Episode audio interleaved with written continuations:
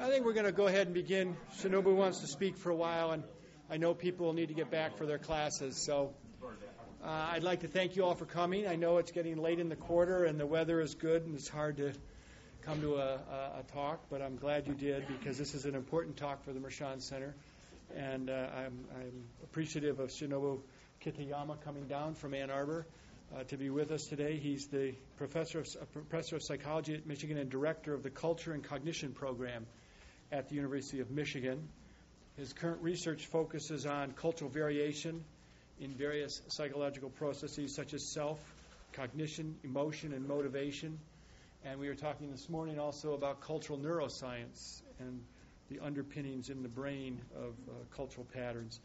He teaches courses on social psychology, cultural um, psychology, emotion, and culture and globalization. He's the author of the Handbook of Cultural Psychology with uh, Dov Cohen. He's also the author of The Heart's Mind Emotional Influence in Perception and Attention. And he's also the uh, author of Culture and Emotion, the study of mutual influence with Hazel Markus. And of course, his work with Markus has been seminal uh, and very widely cited in social psychology all over the world. Uh, in, in, addition to serving as co editor of numerous books, he's currently the um, editor in chief of Personality and Social Psychology Bulletin, a leading journal in personality and social psychology research. He's reserved, received lots of awards, uh, fellowships from the Center for Advanced Study on Behavioral Science, a Fulbright from the American Psychological Society, an award in 2010, the recipient of a John Simon Guggenheim Memorial Fellowship.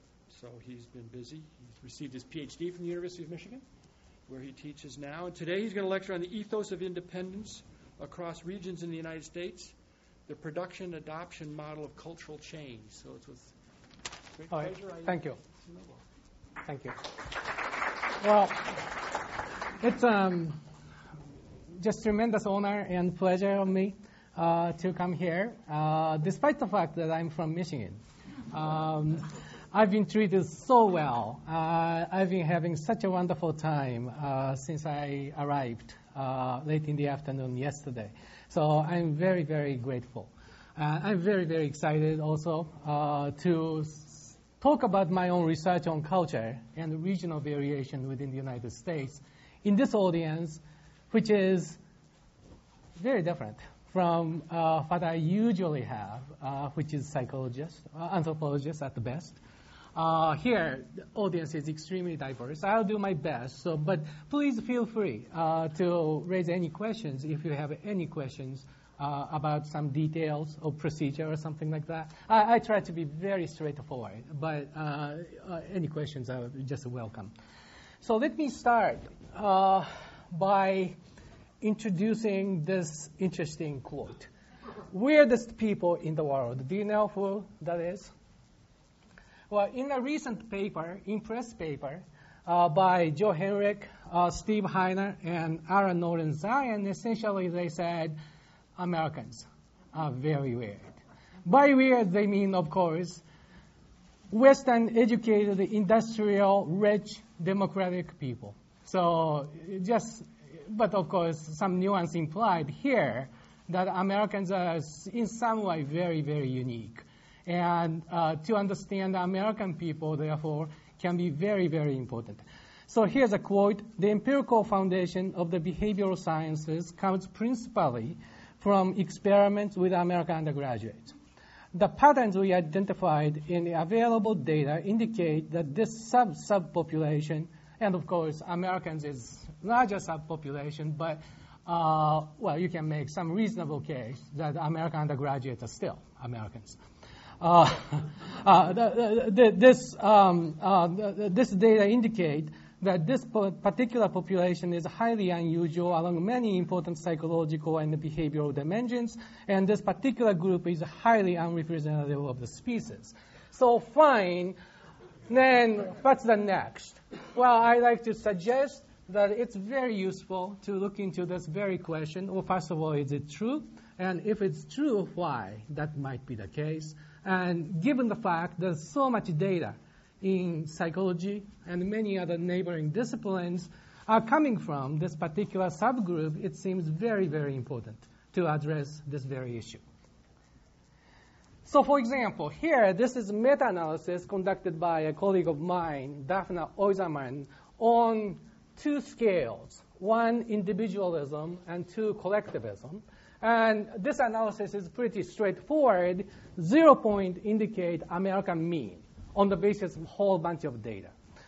Zero individualistic dimension, Americans are here, everybody else is less individualistic according to this instrument, which is obviously very crude, but that's measuring something, I believe.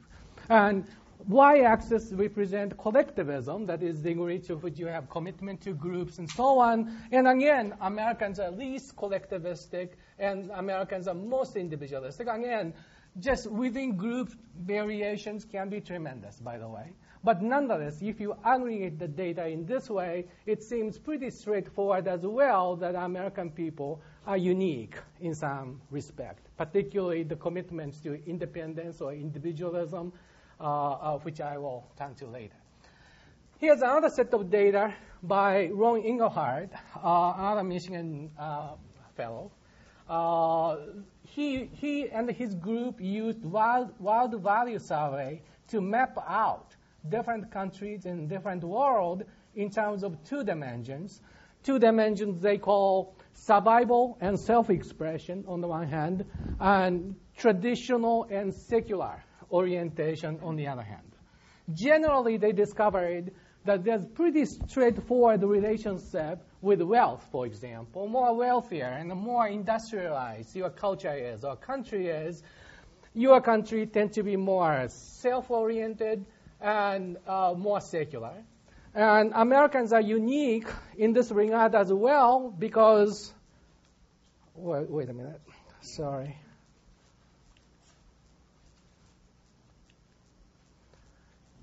Here, Americans are very individualistic on one dimension, and yet they are extremely religious. And that's, that represents one very interesting exception. And then just one more set of data. This data comes from our own research where we measured how narrow your attention is by using some cognitive measure, which I don't have to discuss in any detail. Attention can vary in the width. So some people, or sometimes eh, every single person, can, can show very narrow attentional characteristics. Some other times attention can be more holistic. And this can vary across different situations. But also, this has some dispositional characteristics so that some people are much wider or narrower or more focused in attention. And, and the other dimension which you look, looked at is attribution, namely how you explain other people's behaviors. In the United States, there's very strong tendency for dispositional attribution. So when I see Rick doing something very nice, if I was American, I might jump on the conclusion that Rick is a wonderful person, whereas in many other cultures, this bias toward disposition is much weaker, so that they are more attuned to some situational constraints, for example, social roles, or some presence of some other people, and so on. So situational attribution tend to be more prominent sometimes in many other cultures, whereas Americans are more narrowly focusing on this position of the person. And if you map several countries we tested, Americans are here, Japanese are there, and some European countries, including UK, Croatia, and Germany, uh, are located somewhere right in between. So from these data, it seems sensible that Americans have very relatively uh, strong tendency toward independence, individualism, and this happens not only in explicit cognitions and values, they appear to endorse in survey research, which I described, but also more implicit psychological tendencies, which are often associated with independence or individualism. That is, well, I didn't explain it. If you have very individualistic orientation, you know where you are looking at. So your attention tends to be narrower. And also, if you apply the same assumption that the individual is internally motivated, and then dispositional interpretation of behavior, tend to be more common. I hope that makes sense. All right. So I have just said to you that Americans are probably one of the most individualistic and least collectivistic peoples, and yet they are very high in religiosity. And also at the same time, Americans do show highly ind- independent, individualistic mental habit or biases.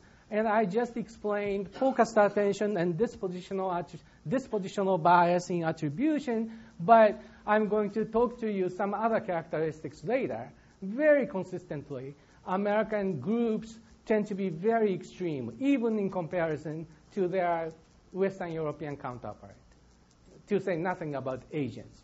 Okay. So interesting question is why. And today, I'd like to suggest that settlement history of this country has very important factor in influencing this very strong commitment to independence and individualism in the contemporary American society. And in addition to that, I'm going to discuss some work on regional variation within the United States. And the idea is that by looking systematically on regional variation on this particular dimension, it might be possible to analyze some historical sociocultural processes which have given rise to the contemporary ethos in independence. That's the basic idea.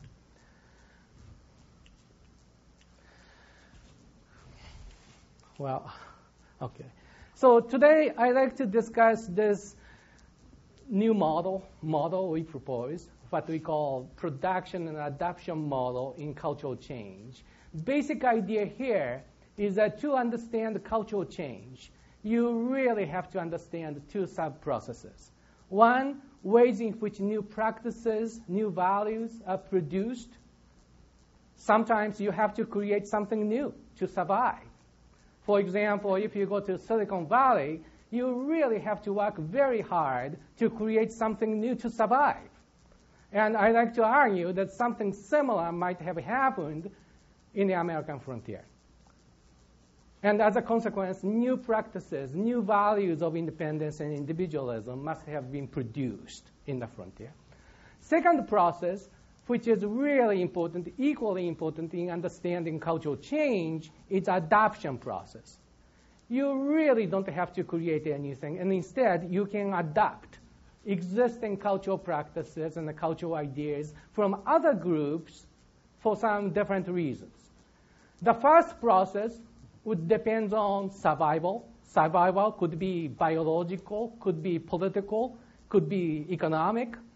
But the second process essentially depends on within group competition of essentially social prestige, reputation, and so on.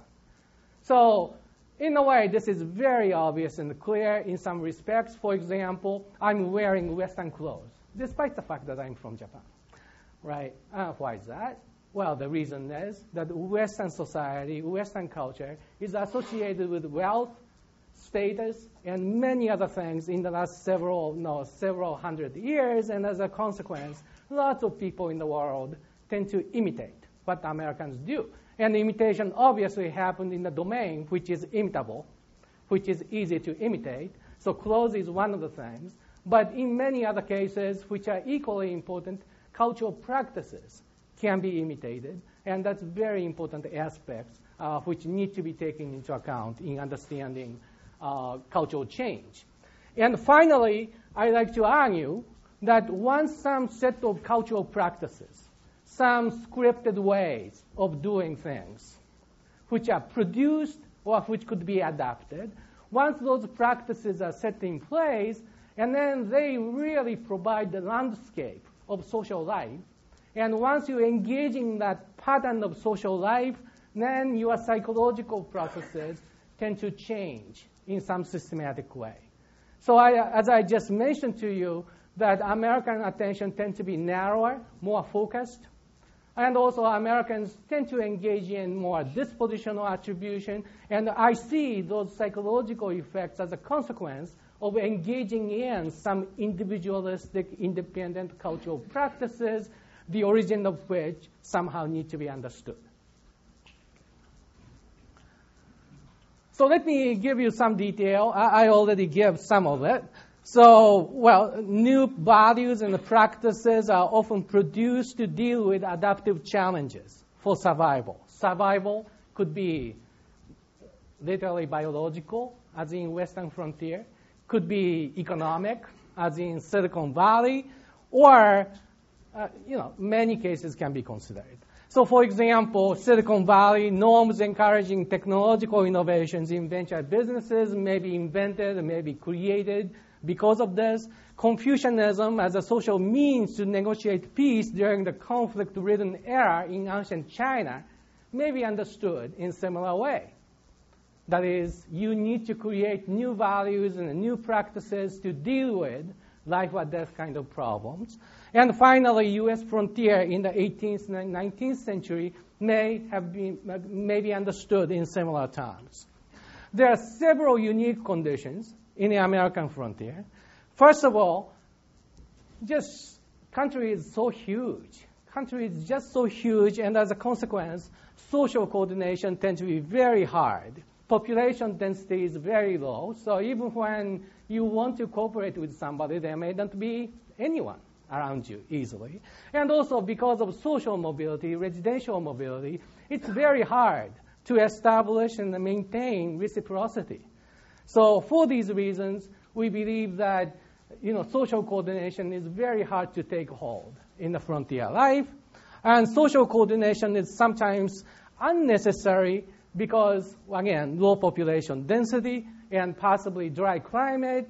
And one very interesting idea in psychology uh, in the last few years comes from the idea that susceptibility to infectious diseases is a very important factor in accounting for tight social regulation and collectivism. And, well, you might find it a little bit too far-fetched, but when infectious disease become real problem, countries tend to close their doors at the border, for example, and law enforcement tend to be more accepted and so on. Generally, susceptibility to pathogen, pathogens tend to be associated with high collectivism. And again, that consideration suggests that American, American frontier may be associated with some degree of individualism. And, and and equally important, self-selected settlers. Who, what kind of people come all the way from Europe to the United States, you might ask, right? And what kind of Japanese came all the way to, Japan, to the United States for graduate study? And there must be lots of self-selection. People who are novelty seeking, who are prepared to do something new and challenging, may end up coming here. And of course, you might ask question of who in the residents among the residents in East Coast cities might dare go all the way to, say, Michigan or Kansas or all the way to Oregon and so on. So it's very, it seems very likely that settlers who are settlers are self-selected to be more independent, novelty seeking, and so on. And finally, uh, there's a very important cultural heritage of herding in the United States. So Scottish herders settled in the United States, and they find their own place in dry highland of southwest and the mountain west. And we now know that this can account in part for what Nisbett and called culture of honor, which is held in place in American South. And also in our own research, we have shown, actually in Turkey, that the herding is associated with some analytic kind of quasi-scientific thinking. And if you think about it, it's pretty straightforward. In herding, you really have to take care of lots of animals with very limited resources, probably one dog and one man. And if you look at herders' behaviors, their behaviors are based on very scientific understanding about animal behaviors, and you really have to do it to get things done in this kind of environment. Again, that suggests that this kind of environment may conduce to uh, individualistic ethos. So overall, production of independent values and practices may have been encouraged in the Western frontier. And not only that, once those values are held in place, values are not easy to transmit from one place to the other. Values need to be nurtured, need to be created, need to be sustained, need to be transmitted across generations. Well, that's what you call tradition, right? You can imitate your clothes, that's one thing, but you cannot really easily imitate your somebody's values because values are really deep-seated, meaning that they are associated with stories, they are associated with a whole bunch of uh, emotional conditioning, which you acquire very early on in everybody's life. And as a consequence, values tend to be transmitted, tends to go vertically from one generation to the next, which means that the frontier doesn't exist anymore, except in space, obviously. Not geographical frontier anymore exists, but nonetheless, it would be likely, it would seem likely that the values which are created, say 100 or 200 years ago, may still be held in place, sticking to the place, if you analyze values in some systematic way. So that was the beginning of our analysis. So in one research, well, Hazel Markus, a long-time collaborator, I wasn't part of this research, but Markus and Plaut did a very interesting secondary analysis of nationwide, nationwide survey of Americans. Whole bunch of random sample, uh, randomly sampled respondents, all Americans, white Americans from all over the United States. There are many scales included in this survey, but some of them, like, oh, I don't know how this works. Uh, autonomy, environmental mastery, uh, positive relations, purpose in life, and so on, those are in some ways systematically related to independent or individualistic orientation or just the opposite of it. So it seems very interesting to see if there might be some systematic regional variation. And to do this, those authors compared New England and the Mountain West that is East Coast region of the country and the Mountain West front, where frontier was really rampant. And there are many scales, as I mentioned to you. Some of them are not really relevant, like physical health or um, positive affect mental health. So just if you ignore those two subset of scales, there emerge some very interesting patterns.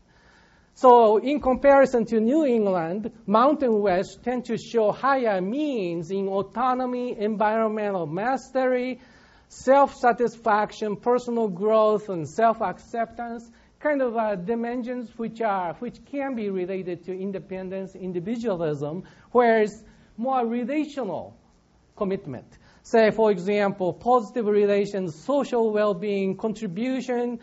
No, that's an exception uh, uh, wait a minute. That's right. Civic obligation and so on. On those dimensions, means for New England tend to be higher than the means in Mountain West.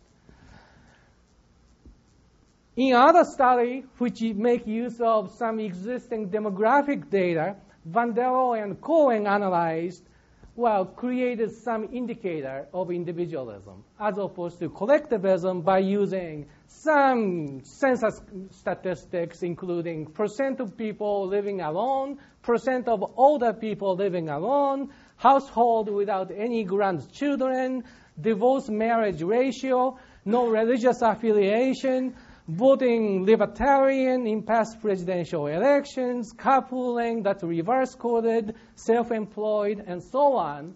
Those are pretty you know, self valid, uh, face valid indicators of individualism or independence, and many of those behaviors are relatively important.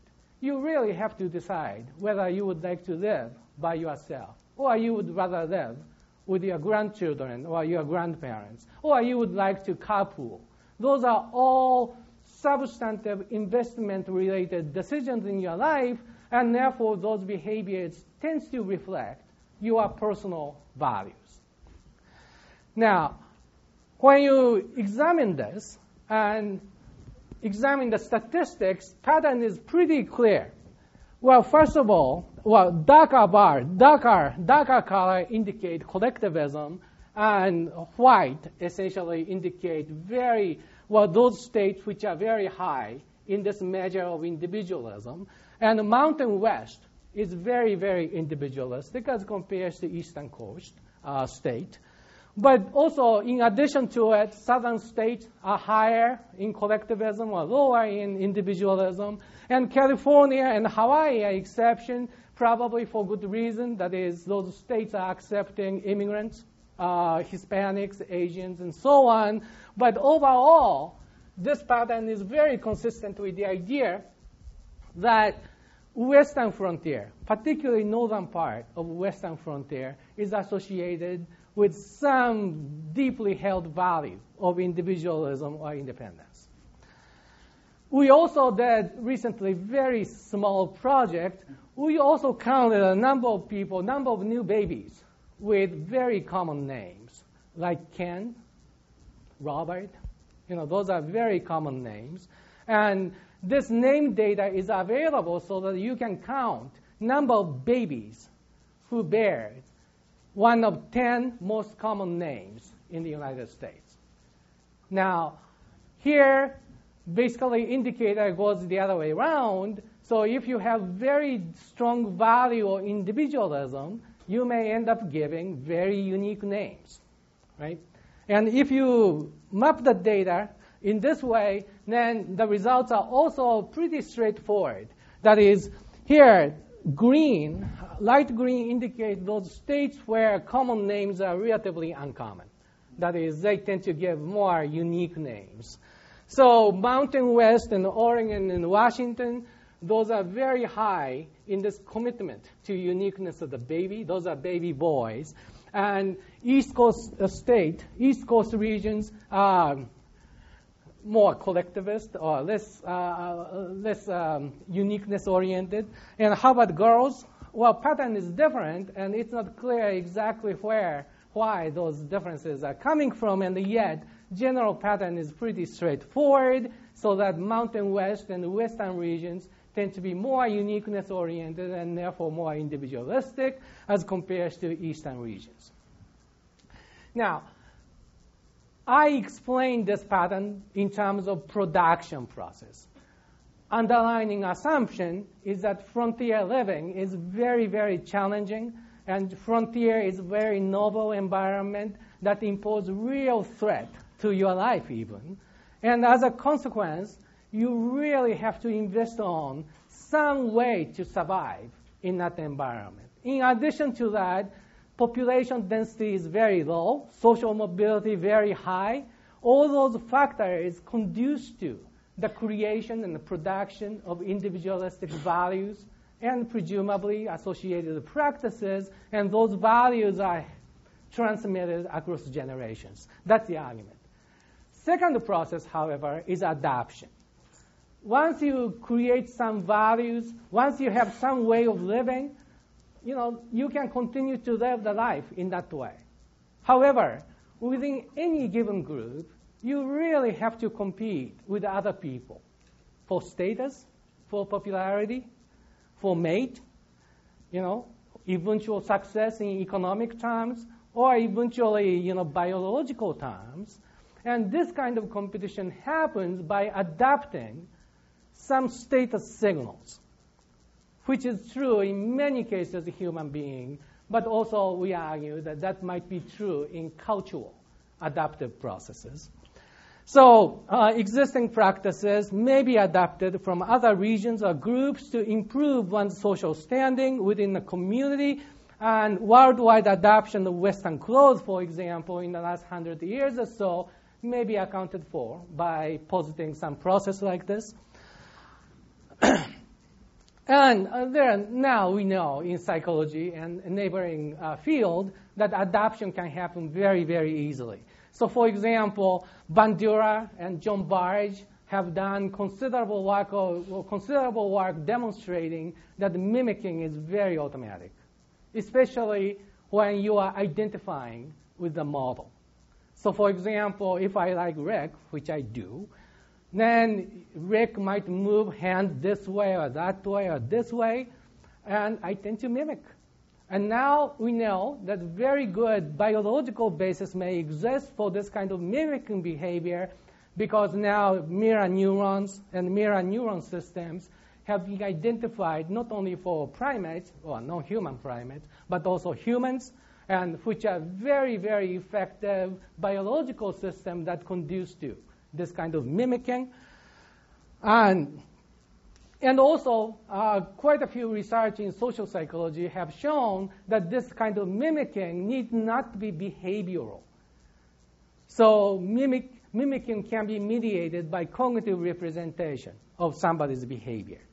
So if somebody I really respect behave one way or the other, uh, now that I represent their behaviors, his or her behavior in my, in my own imagination, I tend to mimic that behavior as well. And I said mirror neurons. And finally, one very interesting finding in this area is that this kind of mimicking, no matter how automatic it is, it is not unconditional. And in fact, you never mimic behaviors of people you despise, for example. You mimic people, behavior of those people you respect, you emotionally identify with. And so that's where frontier and regional variation can become very important because American frontier is very unique in yet another way. American frontier was very successful. Very successful. Of course, lots of people are killed, lots of people are starved to death, and so on, and yet, overall, American frontier was very successful. And in fact, this used to be called richest hill on the earth. Uh, that's uh, Butte, Montana. And not only this, federal government really encouraged this expansion policy. Well, Bush administration did that in worldwide. However, series of government in, in the United States encouraged this policy, expansion of territory, by creating some myth of frontier. Say, for example, this is the kind of book every American uh, typically is exposed to. The engine can do it. And, well, you know, that's a funny story and a very good story. And, you know, this kind of story was endorsed by popular culture and eventually, you know, authority uh, that governs the popular culture.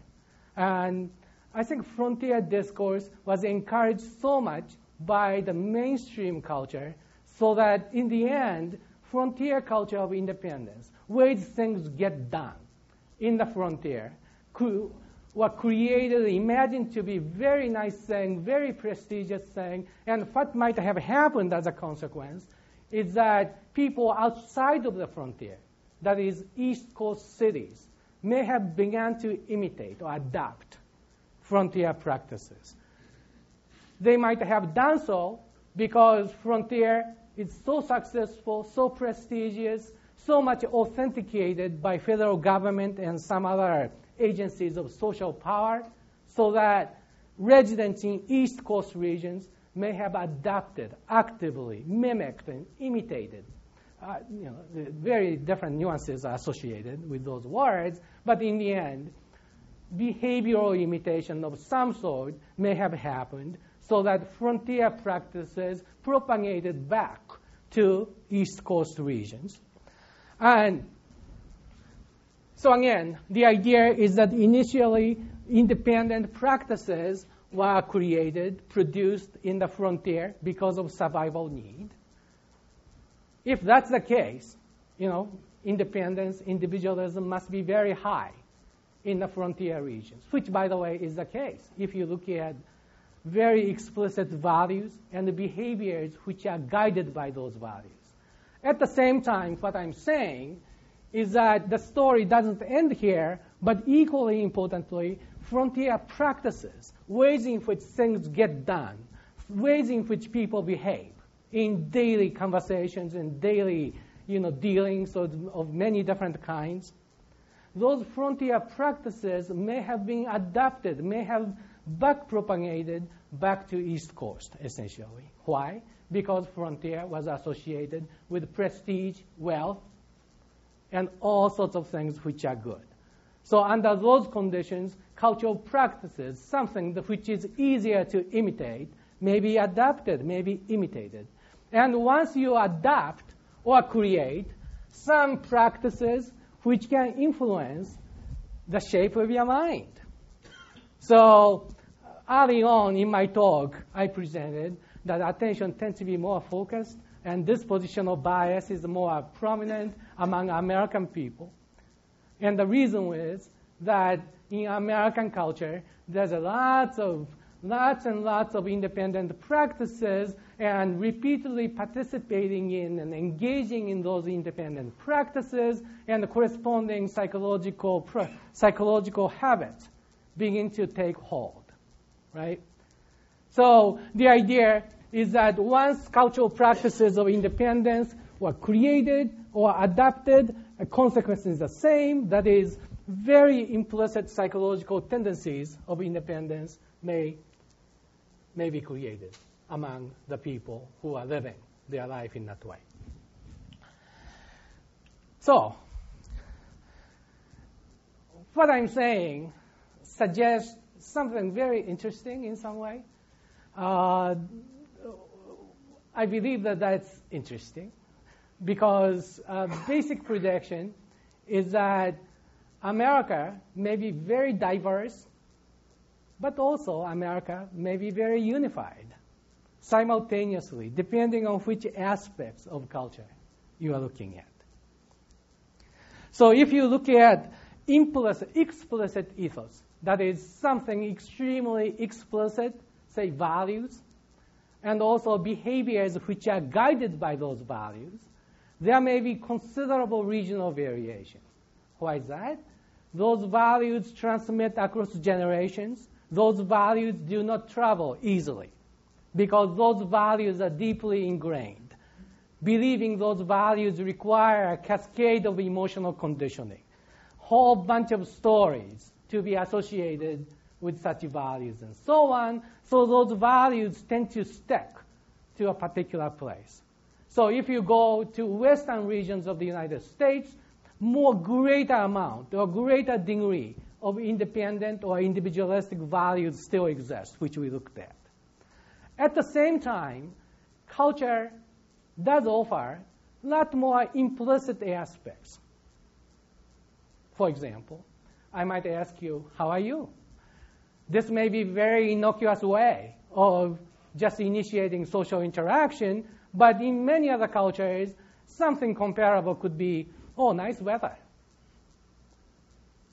So there must be something here, something like cultural value or something which forces you to focus on the self might have existed to create this characteristically American practice of asking somebody's state as opposed to the state of the environment.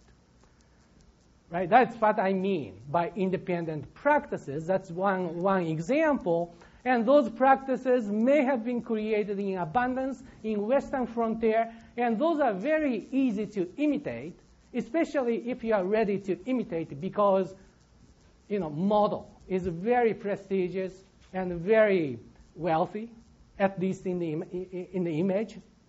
And those conditions, we argue, has been met, have been met in the West, Western frontier. And as a consequence, those independent practices propagated across all over the country. One consequence of it is that implicit psychological indicators of culture, which are influenced by those implicit cultural practices, may exist all over the country.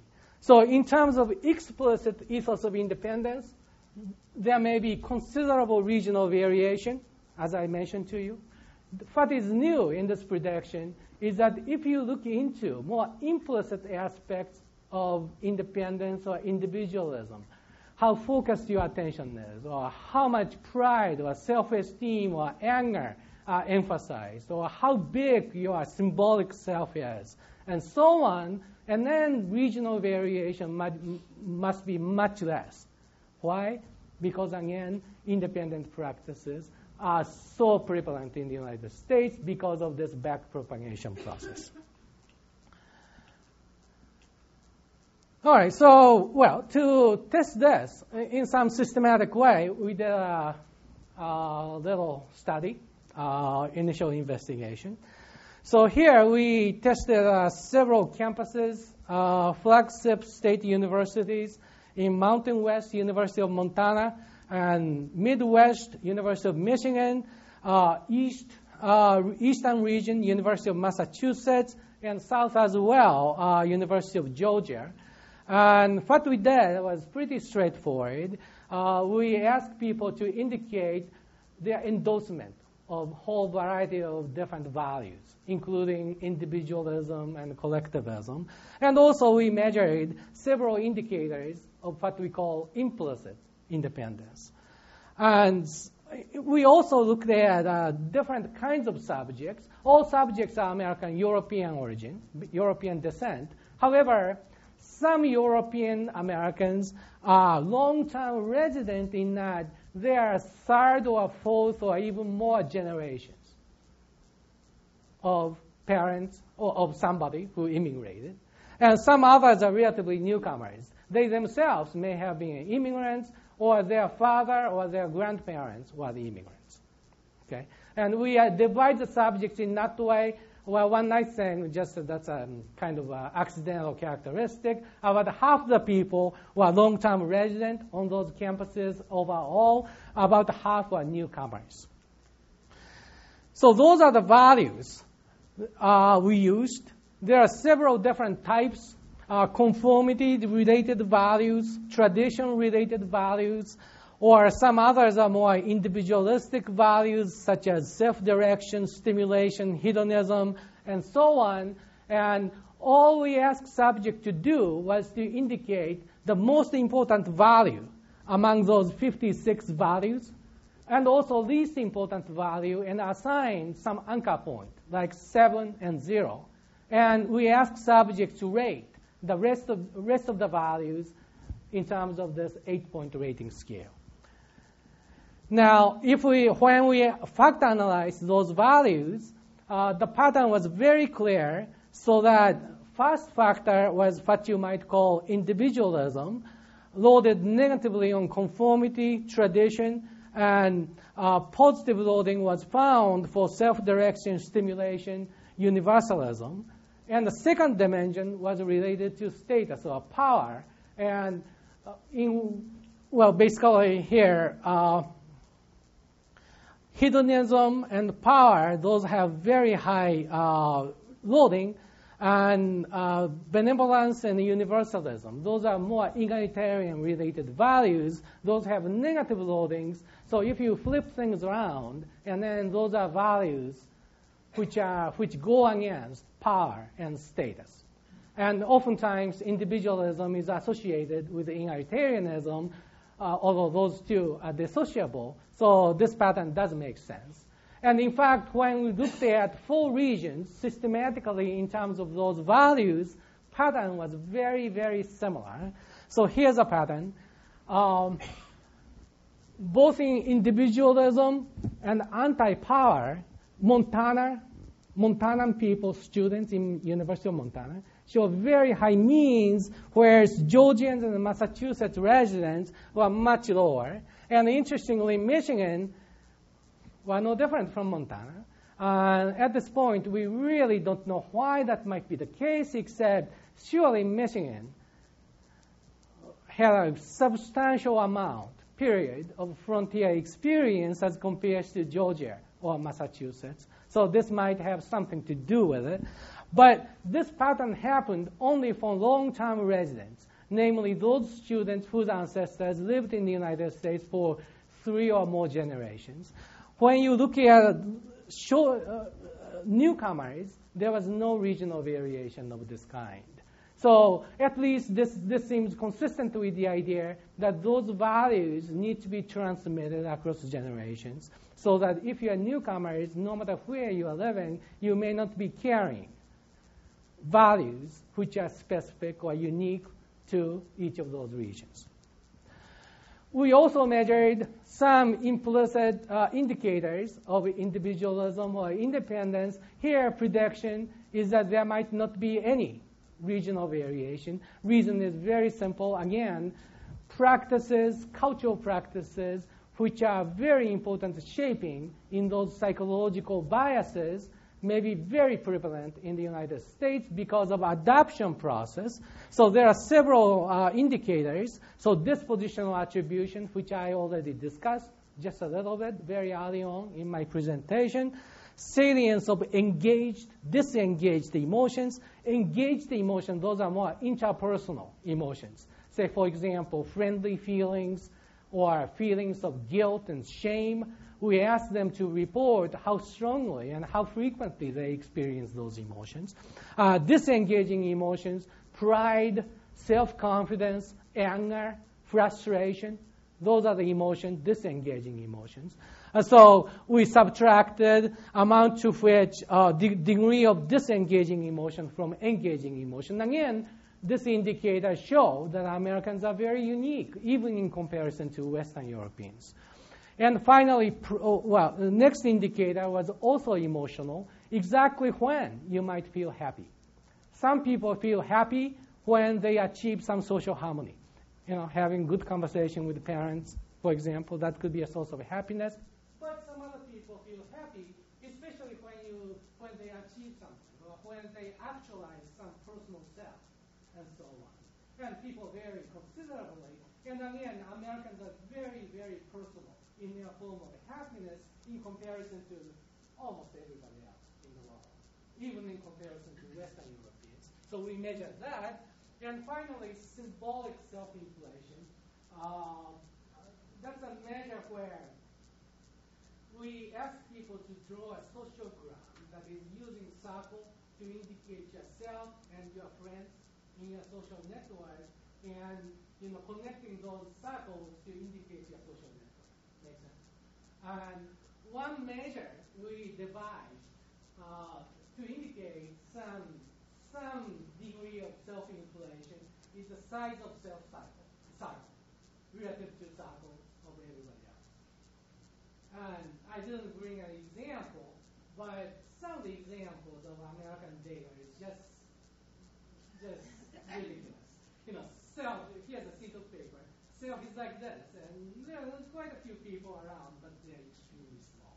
And you might call it universal. You know, self is most important thing no matter where you go. No, no, no. No, uh, just go to visit Asian village and examine their data. Self is no bigger, and sometimes can be smaller than, than circles assigned to other people.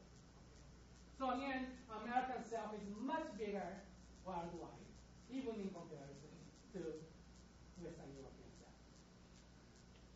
Now, what's really amazing and interesting in this analysis is that there was no regional variation. Here's a dispositional bias in attribution. So across the regions, dispositional bias is very strong. People tend to say, oh, Rick is a wonderful person. He's kind and a marvelous. Without taking into account that there might be some social norms or situational expectations. That's what I mean by dispositional bias. And if it's really true that dispositional bias is associated with individualism in some way, which it is, and then you might expect some systematic regional variation, but not. How about salience of disengaged? more independence-oriented emotions. Again, well, there seem to be some minor variations, but statistically, those are really minor. And overall, overarching conclusion is that there's no regional variation. How about form of happiness, personal as opposed to social? Again, there's some indication that Montanans, Montanans are showing some more great more personal form of happiness, but statistically that's pretty weak. And again, uh, overall, Americans are very personal in the form of happiness. And finally, symbolic self-inflation. I mean, there's nothing. Uh, self is pretty dead across the region. Way in which we account for this data is that those behaviors are very habitual. Habitual behaviors are formed by, formed through engagement in cultural practices, independent. Independent cultural practices have been created presumably in frontier as a result of high value placed on individualistic commitment values. However, those practices must have been adapted, must have back propagated to many regions in the United States. And as a consequence, if you look at those habitual indicators of independence, there's no regional variation. Now, I gave you uh, naming of babies, and we struggled just a little bit to find habitual indicator of something very simple. Naming your babies is a big deal. And most likely, you recruit what you believe, what is good for the baby, and also for yourself, and choose the best possible name. How about cars? Who cares? So we looked at percentage of vanity plates. And that seems like a very good indicator of habitual psychological tendency towards self-uniqueness. And in some other lines of research, we know that Americans are very highly motivated habitually towards self-uniqueness. They really like unique things, things, at least in comparison to many other people in the world. So, given our reasoning, if we look at this habitual behavior, there may not be any regional variation. At least that's what our analysis seems to imply. You know, just look at very important behavior there's regional variation in terms of independence, but habitual behavior like psychological habit, and then there may not be any regional variation at all, and that's the case. Here, obviously there's some regional variation.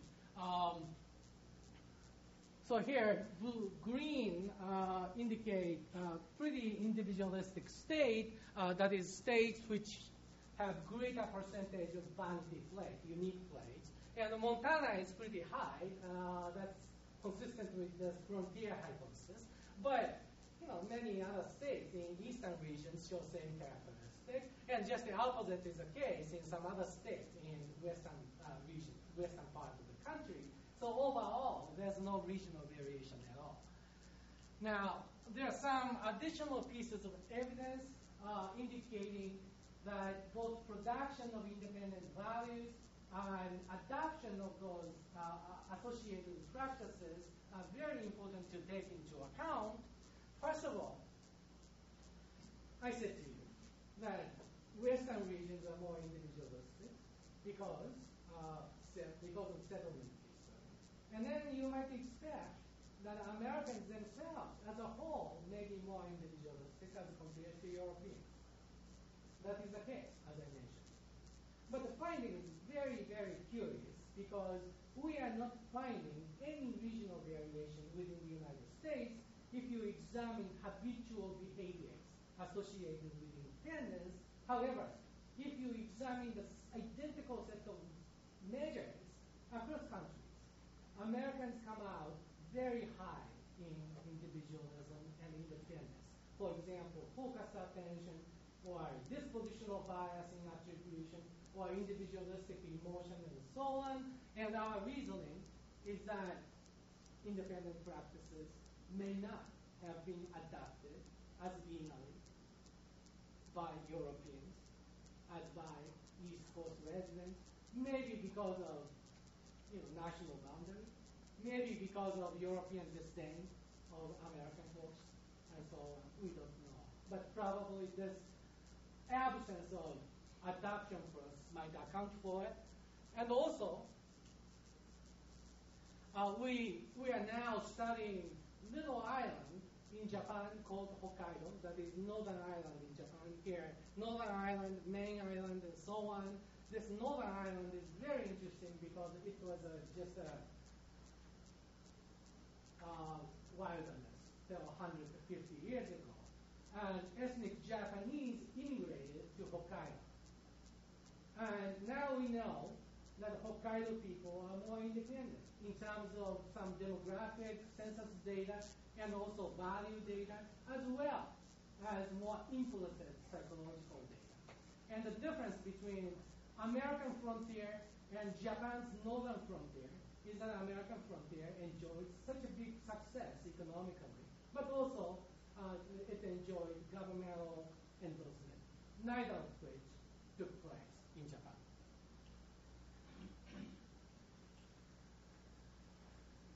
And finally, uh, back to American frontier, you might expect that some frontier practices which are not desired may not be adopted by the rest of the people. And that seems to be the case, at least in one case. That is, Niels Cohen demonstrated that culture of honor, this violent aggression up in South, is very, very strong in American South. And that has never become national culture, at least right now. So conclusion. So here, a uh, quote from uh, American sociologist uh, who talked about just identical kind of idea uh, about a century ago. Uh, Frederick Jackson Turner. Uh, he said that American democracy, the spirit of um, know, basically was born of no theorist's dream. It was not carried in a Sarah, Sarah Constant to Virginia, nor in, nor in the Mayflower to Plymouth. Uh, that's exaggeration, actually. That's exaggeration. However, he, he's pointing at something very new and very valid, which is that American individualism and democracy came out of the American forest, namely frontier, and it gained new strength each time it touched a new frontier. So new ethos of independence and individualism was created because of the struggle in the frontier, and frontier was very successful, and as a consequence, it may have become a national culture. So Americans are really weird, well, very unique. Very unique because of two reasons. One, settlement experience, and just historical say, accident. You know, his, this settlement history was very successful, and also it enjoyed authority endorsement. So, well, uh, I presented today this uh, model, uh, model. Um, in a way, I hope that that can be a heuristic tool to investigate cultural change in more detailed way proposing essentially that, that there are two sub-processes which are very important in understanding cultural change. One, production of values and associated practices, and two, adoption. Those two processes are related, obviously, and oftentimes they coexist. But nonetheless, those two processes are conceptually distinct, and you can I believe that we can begin to understand some complex, complexities, dynamic complexities involved in cultural change by taking that into account. And we psychologists often study subjects in the languages in any given local where we find ourselves. However, I believe that regional variation, looking at people cross-culturally, cross-regionally, might provide very rich source of data that might allow us to investigate essentially cultural change and how culture might have come about might change in, in the in the years to come. So, thank you very much.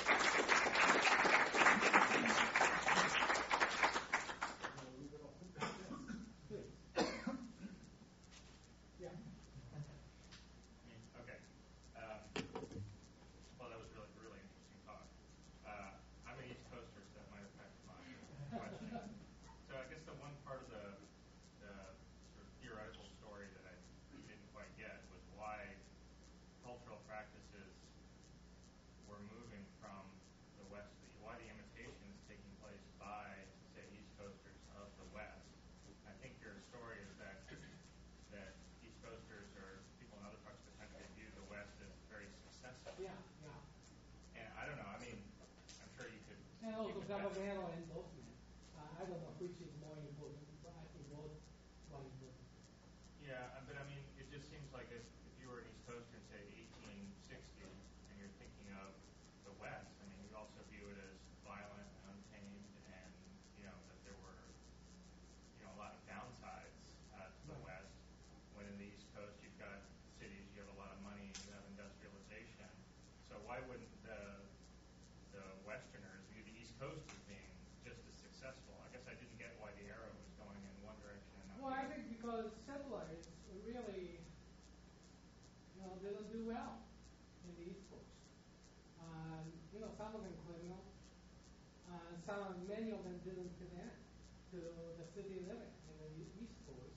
And at least that's one very important consideration uh, that motivated many of those settlers to go. But And, and also, uh, you know, it seemed to me that those settlers are very busy in making things work. You know, just facing the important challenges in a life or death situation. And in East Coast cities, basically biological need. Well, so that's something I forgot to mention.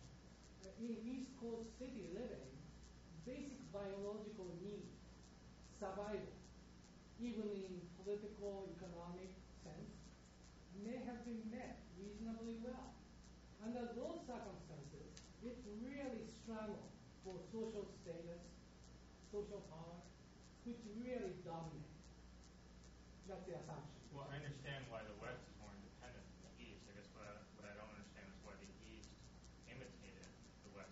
You said you tend to imitate, you know, other people if you view them as being more Oh, successful, because- more prestigious. Yeah, yeah, that's right. So the Western East practices, the Western needs practices, satisfied. what? Sorry, go ahead. Yeah, Western practices were associated with authority, wealth, and prestige. That's the assumption. And as a consequence, East Coast residents, Eastern residents, tend to adopt those signs of uh, prestige.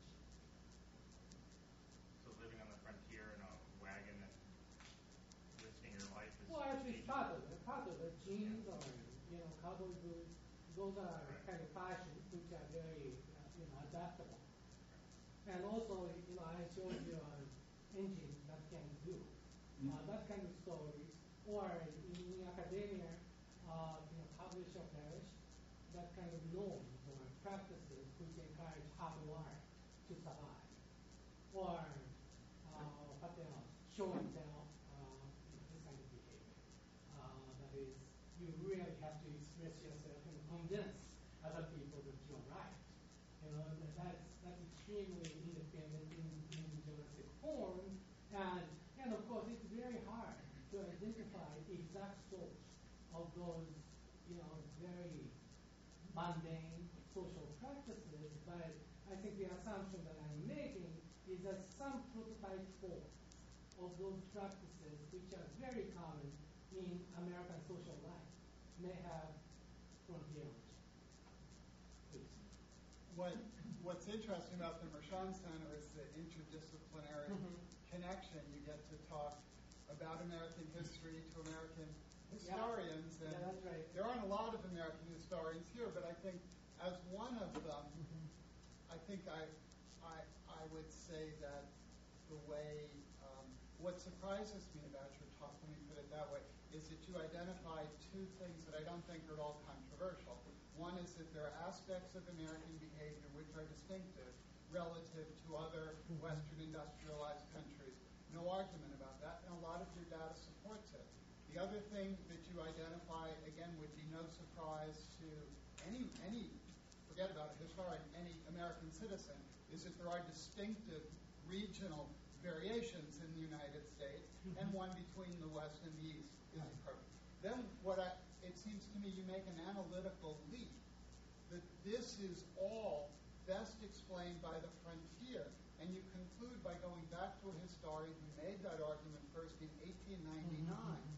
And in the 110 years since he made that argument, of course, it has been subjected to, you know, small libraries full of books, none of which you, you really speak to. Mm-hmm. And I, I, what I don't understand analytically is how you go from your descriptive data to your conclusion in which you are relying on Turner. Turner would seem to be a scholar with feet of clay to my colleagues who work on the history of the U.S. West, for instance, or my colleagues in intellectual history who've debated American exceptionalism and distinctiveness for decades. So how does your work connect with historians who are interested in these very same questions? Well, um, way in which I see it is that want to uh, identify some historical factors which may be identified and may be used to account for a variety of different um, differences across areas. Now, I fully understand that my analysis, my hypothesis, is very simple especially in view of historical literature which had accumulated like, on this very topic.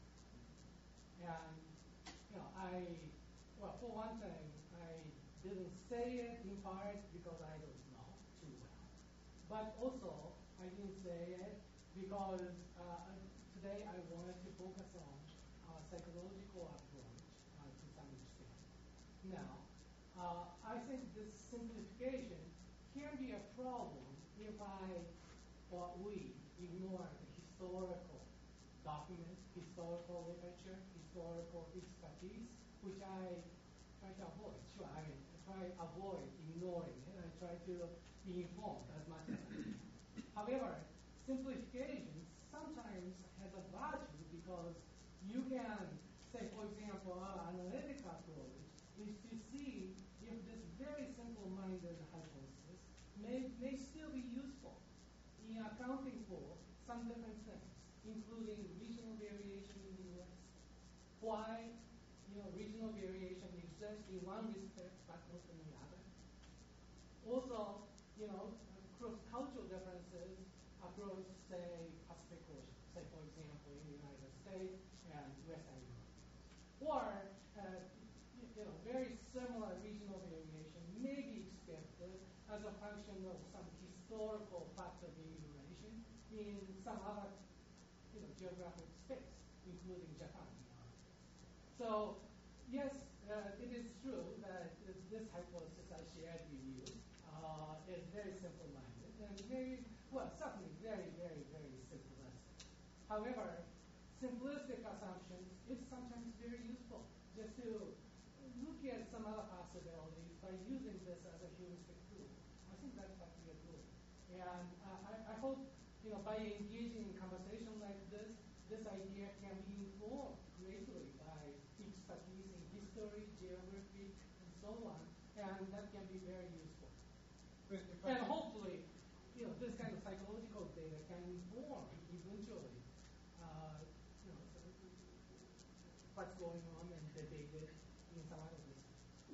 But just a, a, a quick follow-up. Mm-hmm. Let's say, for the fun of it, that there's a series of possible explanations for the two factors that you're trying to explain. Mhm. Regional differenti- differentiation within the U.S. Mm-hmm. and American distinctiveness in the global community. Mhm. Why focus on one possible explanation? Why not use your data collection to demonstrate why, let's say, explanation A is superior to explanation B or C or You're just giving us one possible explanation.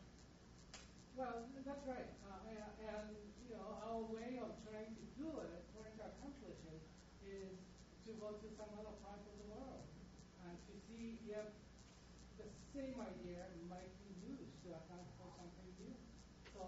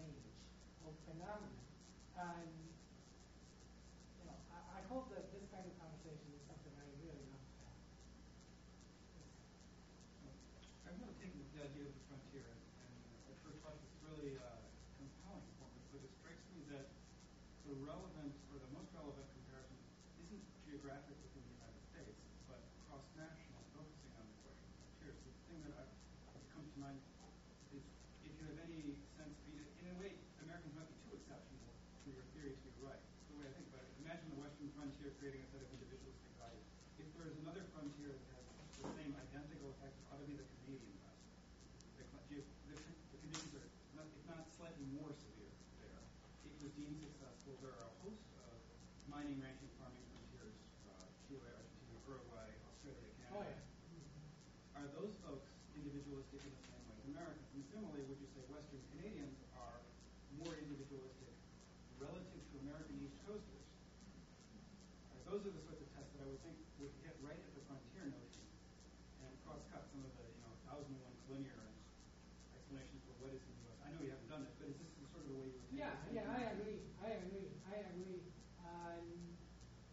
kind of uh, framework I discussed today is not really a statement about truth, but it should be taken as a heuristic tool. So, uh, you know, if you this model uh, allowed to, you know, investigate one more thing uh, or motivate us to, to find out something is like that or like this in, say, you know, Canadian comparison, for example, uh, you know, that's very useful. we may be on our way.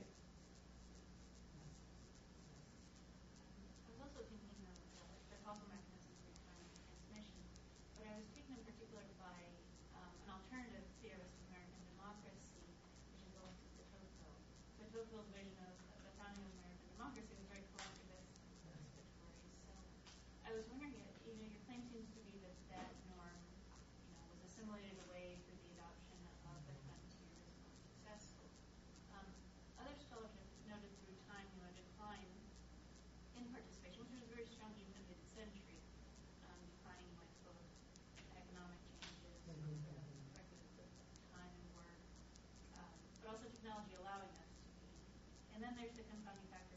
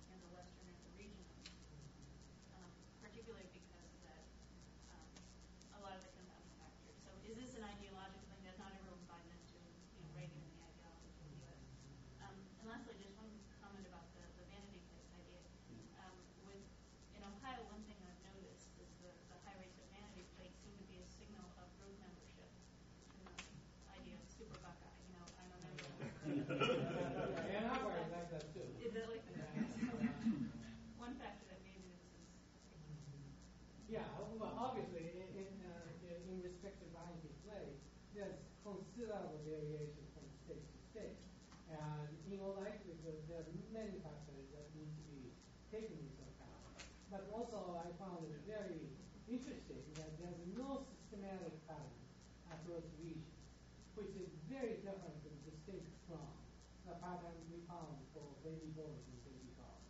And uh, that needs to be accounted for. Did you account for the cost of those license plates and different things? We did, actually we did, we did. Uh, and, um, yeah, we, we did. We, we that, that didn't, well, we tried to see once you control for the cost of buying those, those plates, uh, we might be able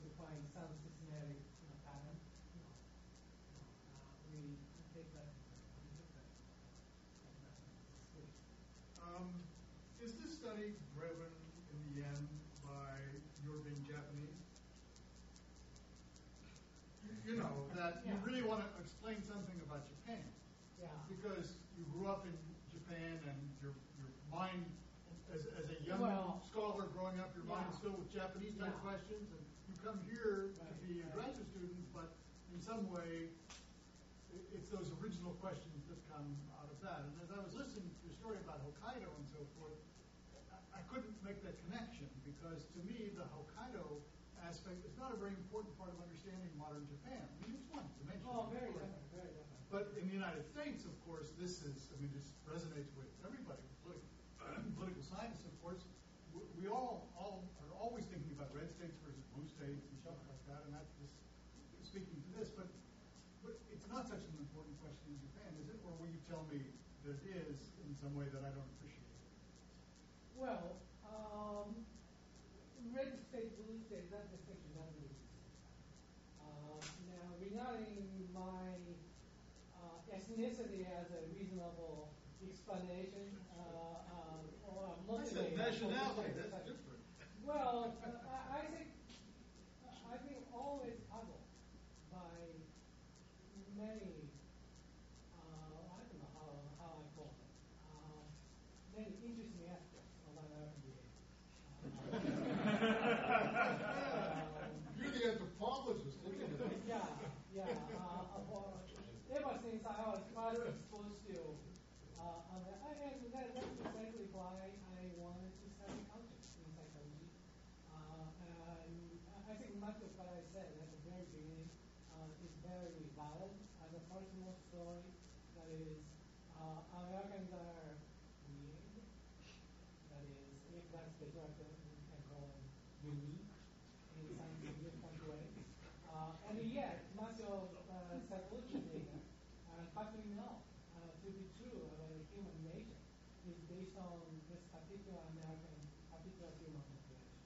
And so one uh, it seemed to me, well, I think my whole career is based on the premise that you can learn a lot by examining Americans and finding ways in which current social psychological or social science understanding is conditional to this American cultural ethos.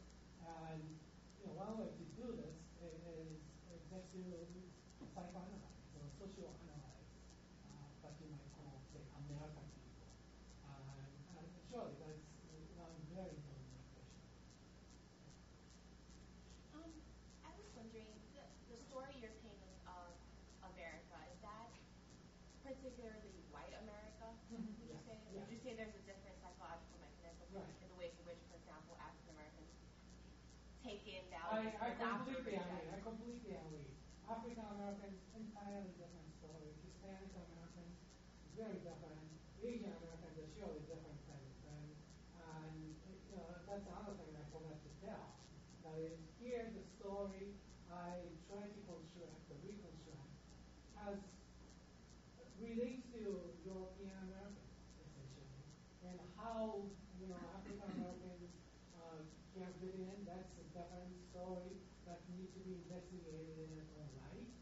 And you know, just speaking to social science and weird American people theme, you know, clearly Black Americans are excluded from social science literature, surely from psychological literature. And that's another very big project somebody needs to embark on. I really believe that. Uh, but, you know, in respect to my particular talk today, that's about European. Not because I believe African Americans are not interesting. They're extremely interesting, just as this study did on this. Very good. Please. I wanted to, um, I don't think I fully understood. You, you talked about ways in which there was regional variation and ways in which there wasn't. And also um, the difference between explicit uh, independence behaviors and input. And did I, maybe I'm mangling this, um, but I thought I understood that it, with regard to the implicit measures, that there is less regional variation. Right, that's right. So, and does that, and again, I'm just trying to understand, so, and is this connected then to the adoption hypothesis? Yes, that's correct. That's correct. So let me uh, try to be clear. Um, so implicit psychological habit is formed by doing daily practices, right?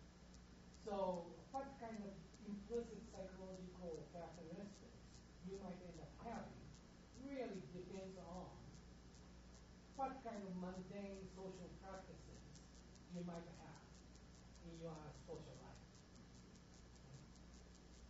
Now, we know that American social practices are very independent, at least in comparison to many other people. And I argue that one very important reason is settlement history. If it is settlement history alone, that can account for implicit psychological habits. You know, Montanans must be more independent. However, really the fact is that if you look at implicit psychological habits of independence, American culture is very homogeneous. Regional variation is very little. To account for it, I propose that frontier practices of independence may have been adapted historically by East Coast residents. Okay, so it, it occurs to me though that um, in equal, I, I guess I have to say I share the first questioner's um, doubts about what would be attractive to the Easterners about imitating the Westerners in these respects. It, it strikes me, thing about Westerners is they all started out as Easterners. And so it could be that the story that ought to be told is a story in which these sort of implicit habits of independence are formed as part of the Eastern experience. Moving west doesn't change them. What changes, for some reason, are just the explicit cultural manifestations. And, you know, because we don't at least I didn't see in, in these slides, a kind of time Right. study.